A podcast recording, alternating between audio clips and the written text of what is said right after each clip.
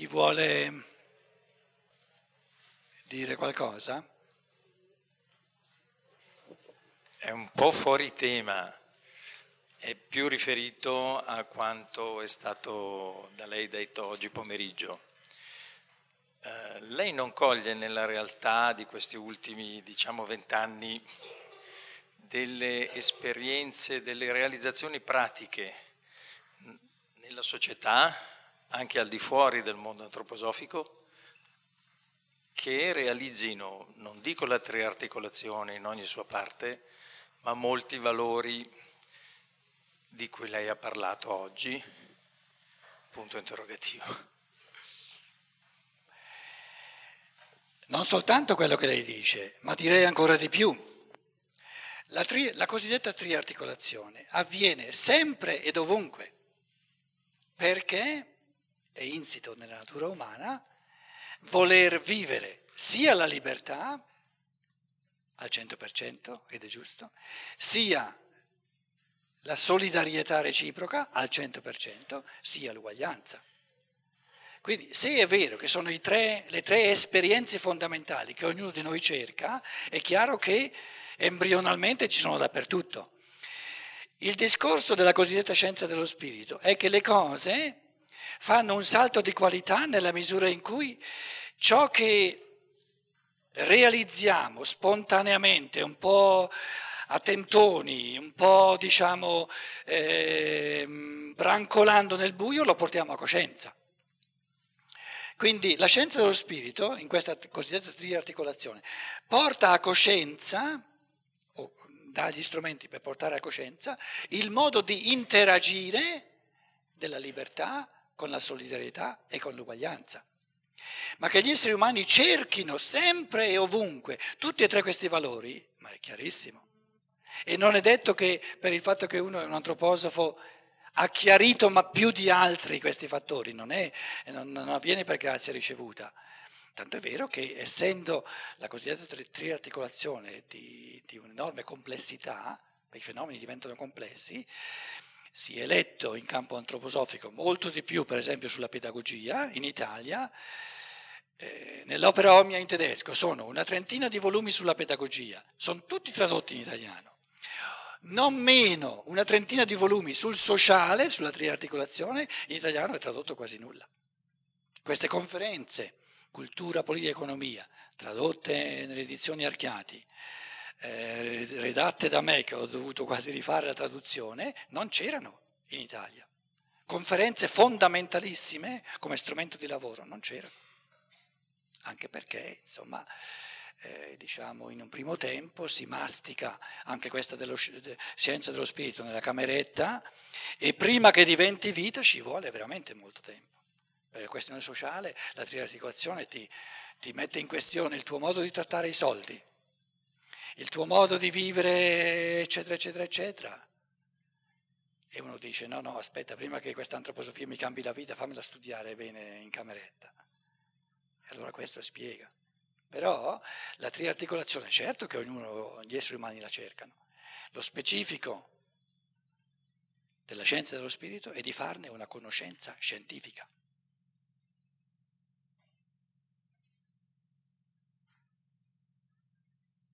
Perché l'interazione complessa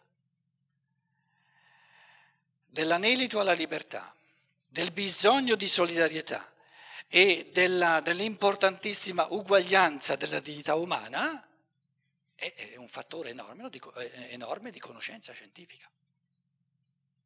E la scienza dello spirito l'affronta scientificamente. Tu volevi aggiungere subito qualcosa, ti do il mio microfono. Un parere su alcune realtà che esistono in Italia. Gliene nomino due, eh, banca etica e commercio equo e solidale.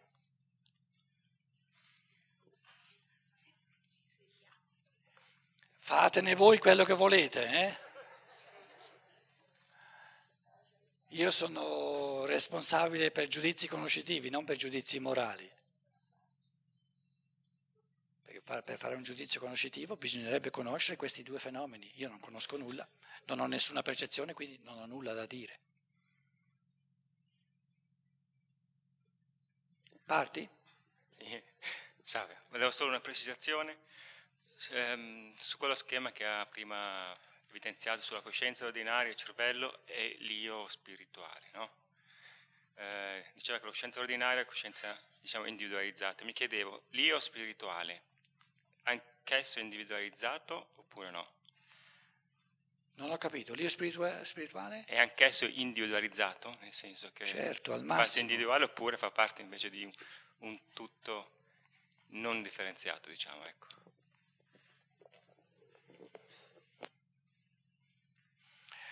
La nostra coscienza ordinaria è l'immagine riflessa di questo io. Ora, l'immagine riflessa è fedele, perde la realtà, però è fedele. Se io metto uno specchio e mi guardo nello specchio, salta fuori tutta un'altra immagine, no? È un'immagine fedele, ogni immagine è fedele, se no non è un'immagine. Ora, in questa immagine del mio io nella coscienza. Quando io dico io, intendo dire qualcosa di diluito in una salsa universale. Intendo un modo di essere unico che conosco. Adesso prendiamo la coscienza ordinaria il mondo di pensieri di una persona, il mondo di sentimenti di una persona, il mondo di ideali di una persona, il mondo di sogni di una persona. Ci possono essere due esseri umani che anche pur minimamente si sono uguali. È nel concetto dell'io che ogni io è un mondo del tutto individualizzato, oppure non è un io. E questa è la ricchezza dell'umano all'infinito. Un esempio. I concetti delle cose sono già oggettivamente stati pensati dal Logos, dal creatore che li ha creati. Il concetto della rosa, la legge di formazione e di crescita della rosa, non l'ho pensata io, l'ha pensata chi ha creato la rosa. Però il mio io non ha la possibilità, la capacità di cambiare nessuno dei concetti che ci sono. Il concetto di triangolo è uno solo. E un milione di persone che in que- se in questo momento pensassero il concetto puro di triangolo, sono tutte triangolo. Sono una cosa sola. Ma la unicità del mio io sta nei rapporti che io stabilisco tra i concetti. Ora state attenti, i concetti sono infiniti, perché il logos è di una fantasia conoscitiva all'infinito. Se i concetti singoli sono infiniti, quanti sono i rapporti possibili tra i concetti? Un infinito all'infinito. e quali concetti, con quali concetti un io mette in relazione, quale sequenza di relazioni, ognuno fa dei rapporti tra concetti del tutto diversi. E questa è la, diciamo, la specificità, l'unicità dell'io in campo di pensiero, dove i contenuti concettuali del pensiero sono universali, non sono individualizzabili però l'attività che passa da un concetto all'altro, che unisce questo concetto con quest'altro concetto. L'altro, supponiamo due persone partono dallo stesso concetto. Dopo due o tre concetti ognuno è andato in una direzione diversa.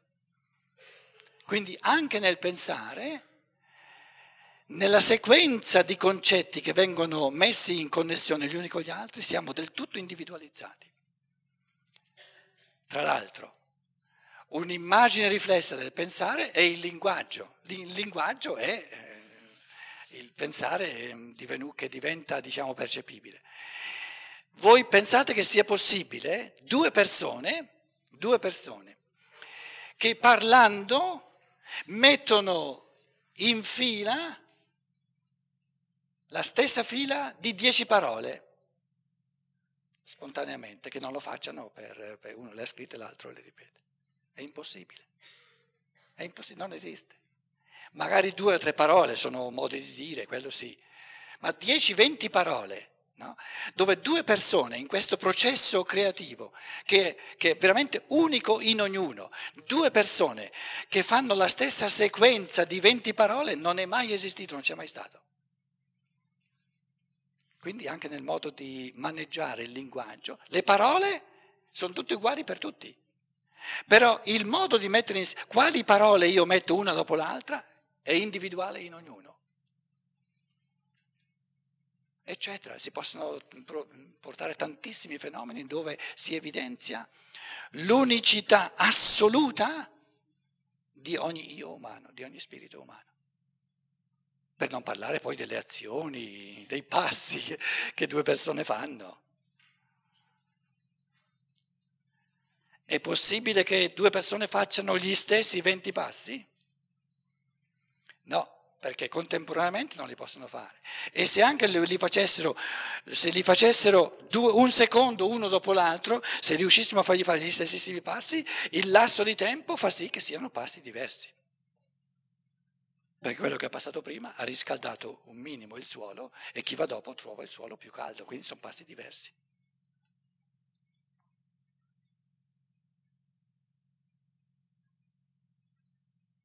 Una gran bella cosa questa ricchezza dell'umano all'infinito, una gran bella cosa.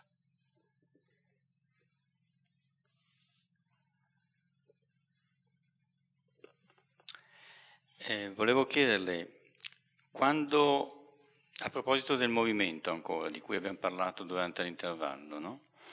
Quando mi spavento e compio un movimento involontario, ancora prima di sapere che cosa è ciò che mi ha spaventato, è il mio spirito che decide di muovere i miei arti o è il cervelletto che reagisce automaticamente ad uno stimolo percettivo che crea in me lo spavento? I movimenti riflessi, vi ricorderete del Pavlov, che li ha studiati già eh, molto tempo fa. No? Tu adesso alle 10.33 eh, ci poni una domanda che con un minimo di scientificità richiederebbe almeno un'ora. Io dicevo nella pausa, ma riassumo questo pensiero per sommi capi, così che lo portiamo con noi nella notte. Il problema della scienza, delle scienze naturali è che giustamente dicono, la funzione del cervello è di trasformare realtà in immagini. In fondo cer- io attraverso, attraverso la percezione percepisco la macchina, questa percezione attraverso il nervo ottico va al cervello e poi mi risulta come diciamo, risultato di essere passato per il cervello l'immagine della macchina. Quindi il cervello serve a trasformare la macchina reale nell'immagine della macchina. E qui va bene perché è giusto. Ora, i nervi motori, i cosiddetti motori, vanno anche essi al cervello. Però lo scienziato adesso fa fare al cervello all'improvviso la cosa opposta. Prima mi dice che il cervello è fatto per togliere la realtà e trasformare in immagine. Adesso invece mi dice no, no, no, dove si tratta di movimenti, adesso il cervello muove, no? il cervello muove il nervo motorio e quindi muove realmente il corpo. E no?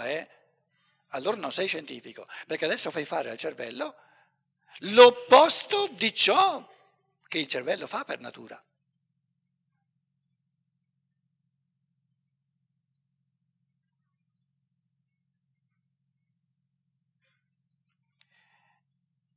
il nervo cosiddetto motorio è un nervo sensorio, porta al mio cervello no, questo movimento, il cervello me lo trasforma in immagine e ho la, diciamo, la rappresentazione del mio movimento. Grazie al cervello ho la rappresentazione del mio movimento, ho coscienza del mio movimento.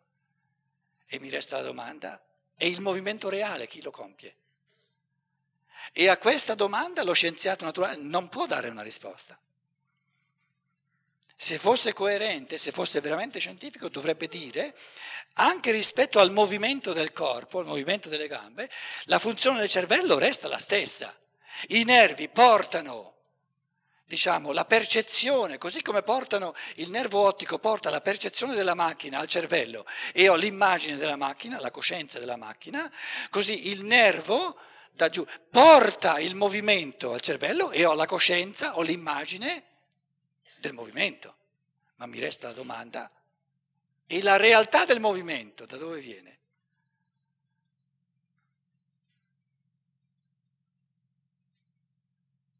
Quindi il grosso problema della, delle scienze naturali è che manca il concetto della realtà dello spirito che è capace di intervenire direttamente nel corpo. Se uno lo dice a uno scienziato ti risponde, ma di che stai parlando? Ti è dato di, di, di, di balti il cervello? Sei diventato matto? Però io posso posso dirgli, ma guarda che tu non sei scientifico, perché tu in, in, nel campo motorico no, fai fare al cervello, senza accorgerti di, essere, di contraddirti, l'opposto di ciò che mi dici che il cervello fa. Il cervello trasforma ogni realtà in immagine. Quindi mi dà l'immagine, la coscienza del movimento, non il movimento reale. E chi muove le gambe?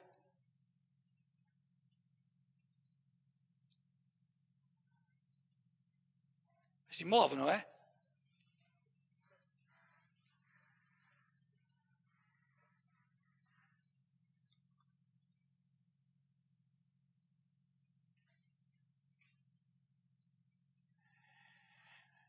Buonanotte e chi ha tempo e voglia ci troviamo domani, a, mi pare, alle dieci e mezzo.